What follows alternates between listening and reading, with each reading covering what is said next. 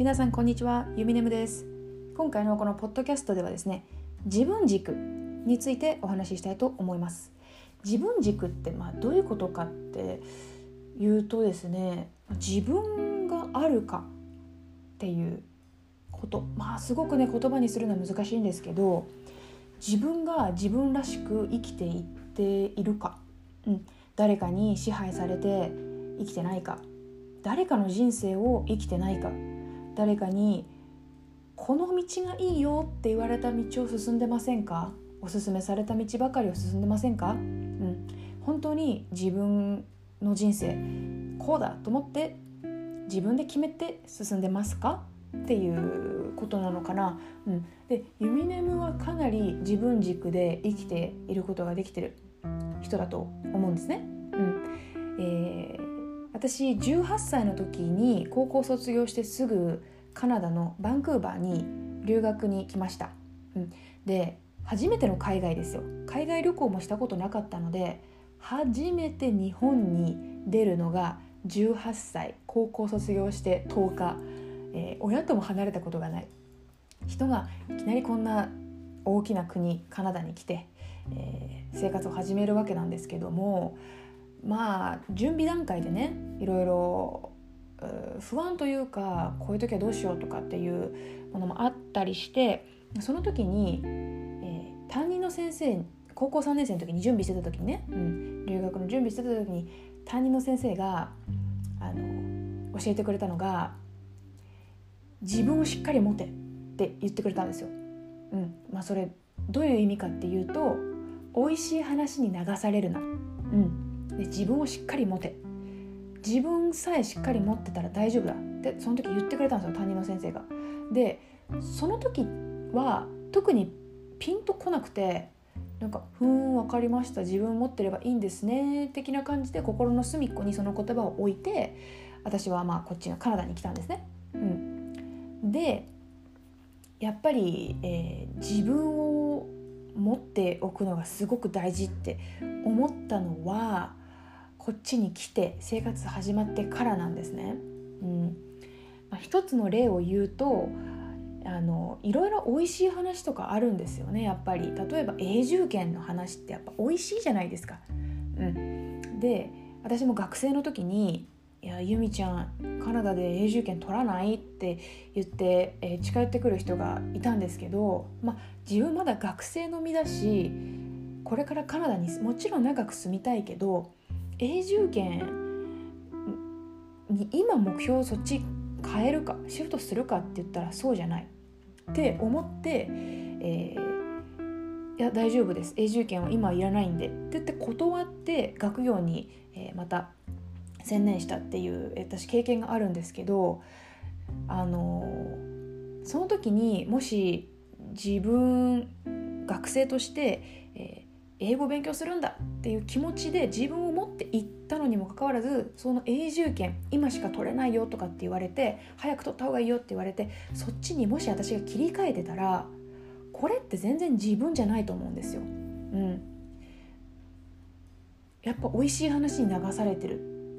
うん、やっぱその人がいいよって言ってきたその人軸で自分の未来をこう考えちゃってるっていうことになると思うのでなんか自分じゃないんですよね。うん、でまあ私がその甘いお誘いに乗らなかった一方で甘いお誘いに乗っちゃった人がいたんですね。うん、その子も同じ学生で、えー、私と同じ感じだったんですけどやっぱその子将来的にカナダに行きたいっていうのもあってその永住権のね美味しい話に乗ってたんですよ乗っかっちゃってもう本当に書類とか集めてる集めるっていうそのプロセスに入ってたんですよその子。でやっぱりあの学業とその永住権の申請の書類を集めるっていうのはなんかね両立が難しかったらしいしあとは親としっかりコミュニケーション取らないと、まあ、まだ本当二十歳とかの女の子が永住権取るって難しいんですよね。うん、で結局その子永住権とかも取らずにで学校も途中で辞めてしまって日本に帰ってしまったんですけどいろいろあって、うん、なので、まあ、そういう人を見てあなんかやっぱりちょっとでもそういう美味しい話に持っていかれるとこうなっちゃうんだなと思ってで私は逆にあよかった自分信じてって思ったんですね。うん、でもまあこれで一番大事なのってあのこの子かわいそうとかっていうのじゃなくて、まあ、この子はこういうあのご縁があってこういういろんな経験をしてると思うのでこの子はそれでパーフェクトだと思うんですよ。うん、なのでそのその子がいい悪いとか私がいい悪いとかじゃなくていろんな人のいろんな道っていうのはその人のあの個人個人のベストなのであの何でも OK なんですけどでもやっぱりそこから学べるものっていうのがあってあやっぱり自分はしっかり学業に専念するって決めて、うん、そこをぶれなぶれずに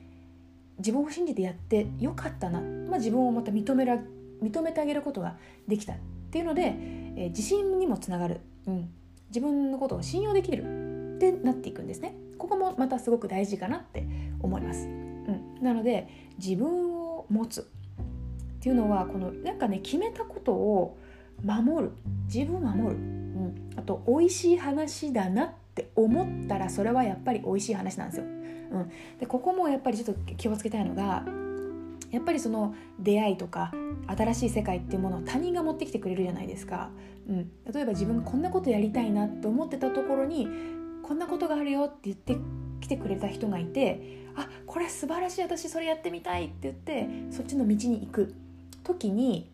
あのわこれ美味しい話だなって思わないと思うの。もし自分が本当に望んでそっちの情報を得たいと思ってるところにそういう人が来た時に、うん、美味しい話って思わないと思う。その時はやっぱりあ自分が求めてたあの情報をこの人がくれて引き寄せたとかそっちのポジティブな考えになっていくと思う。でもそのポジティブな考えウキウキした時に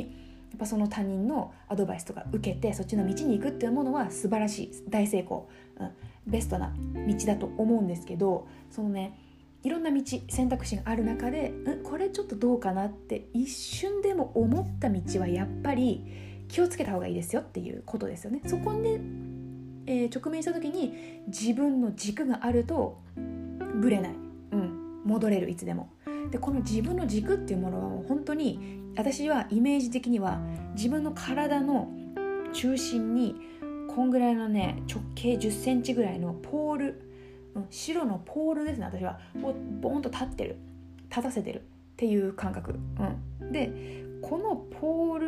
に自分ができるだけ近いところにいるかなっていうので今自分は自分軸なのかそれとも他人軸なのかっていうものをメジャー測って生きていますね。うん、例えば本当に人のこと気にしちゃう時とかあるじゃないですか。この人がこう言ったこの人がこう言ったとか例えば嫌なことがあってうわーってなってる時。うん。ネガティブな時ですよね。これって自分の体の中に立てたポールから離れて外の世界で何かを体験してる感覚になるんですよ。特に悩みとか人間関係の悩みとかなんてその人の軸に近づいちゃってるんですよ、うん、なんか生きてたら嫌な人もいるじゃないですか。その時に悩んでる時ってその嫌な人の中に立ってるポールにすんごい近いところに自分の魂が持ってら持ってかれてるっていうかそんな感覚。うん。待て待て待て。私そんなことで悩んでたばっかりいちゃ自分がかわいそうだと。自分のポールに戻ってこいって言って自分のまたポールに戻ってくる、うん、魂をまだ戻らせると自分しかいなくなる、うん、自分の心と体がなんか一体になった感覚。な感じがしてあそんなことで悩みすぎなくてもいいよな。だってその人で悩んだところでその人はその人だし私の人生にはその人はただの登場人物だしそんなに悩む必要もない。って思うことができるんですよ、うん、なので自分のね体の中に軸本物の軸あのポールみたいなのをドーンと立てる。イメージ、うん、それに近いところで生きていくんですよ。うん、例えばいや本当にやりたいことやってるのかやってないのかって時にもこのポールに近いのか近くないか。例えばポールに近かったら安心するんですね。例えば今こういうことをやってます、うん、でこういうことやってなんか本当にこれって自分でやって自分なのかなって思う時にはウキウキしてるかしてないか、うん、このことに対して私は楽しいっていう気持ちがあるか。これをやってる自分を好きでいられるか。これをやってる自分自信持って人に言えるか、うん、本当にこれは自分好きでやってるか、うん。まあ、人の目関係なく人に何言われようとこれは自分がやりたい誇れる、うん、自分で自分を認めてやってることができる。と思ってやってることだったらそれは自分軸でやってるっていうことだけどやっぱり例えば今自分がやってることが世間的な目を考えてこれをやっておくべきとかこれを自分がやることによって、えー、例えば家族が満足するからとか、この年齢だからこれやって、えー、まあ人並みだろうとかそれでやってるとやっぱ他人軸ですよね。外にポールバンバンバンバン立ててそっちに魂をこう預けてるっていう感じなのでそれだとね生きづらくなってしまいますね、うん、自分が自分じゃなくなっていくような感覚で生きているっていうのはすごく違和感しかないので楽しくないですよその人生。安心できませんね。うん。なので自分軸で生きるっていうことは自分に、えーまあ、常に聞いていく時かな今自分軸かなとか、うん、あとは私がよくやるのは例えば何か悩んだ時とか。うんとね悩んだ時とかちょっと焦る時とか、まあ、仕事で忙しくて焦る時とかも嫌なお客さん目の前に行ってすごく、えー、文句言われてる時とか、まあ、あった時にこのね自分の体から魂出しちゃう感覚ね。あのこれはすごくあの、まあ、バカみたいっちゃバカみたいなんですけど幽体離脱みたいな感じで魂をちょっとね頭の後頭部ポッと出してで自分を上から見る感じ。魂をふって出してその魂で、えー、自分の体を上から見る感覚。なのでアバターとかさ何ていうのもうなんあのマインクラフトのキャラクターみたいな。何ていうんですかそのゲームのキャラクターになってた自分を、えー、上から見てみるみたいな感覚にすると結構あのあ自分肉体頑張ってんなこの世の私頑張ってんなって思って手放してみることによってそこまでずっしり悩まなくてもいいっていうかそんな感じにもできますよね。はい。これはねまた自分の見方っていう他の見方っていうものもこういうものも知っておくとまあ、楽にいけるかなって思いますね。うん、でやっぱり本当に自分の軸で生きれてる人っていうものは他人のこと一切気にしません。あの人が何やろうと一切気にしません。うん、やっぱり気にしちゃってるうちはあの人がこれやってるとかうんあの人がこうとかこの人はダメだとか年齢あの人はもうこんな年齢なのにこんなことしててダメだとかかわいそうな人ねとかって思ってるうちはあなたは自分軸で生きてません、うん、人に人軸です。他人軸で 生きちゃってるってことになりますよ、うん、なのであのそんな人生楽しくないよ。ってことなので、えー、本当に自分軸で生きてる人は他人のこと一切気にしないし自分だけを大切にしてえー、自分だけを見て生きていくことができます。うん、どうですかね？あのこれを聞いてるあなたは。何軸で生きてますか？絶対自分軸で生きた方が楽です。楽しいです。なので自分軸で生きた方がいいですよっていう話です、うん、でももちろん何がいいとか悪いとかないんで他人軸で生きていったとしてもそれがそれで、えー、自分がいいんだったらいいんですよ。うん。いいんです。まあなんかちょっと矛盾してるところもねあるかなとは思うかもしれないかったりあったりなかったりなんかするかもしれないんですけど、えー、今日もねこのお話聞いてくれてありがとうございました。何でも OK っていうことですね。はい。どんな自分も自分で認めてあげる。どんな自分も自分で優しくしてあげるっていうものが一番自分にとっていいものなのかなと思います。はい。本日もありがとうございました。またね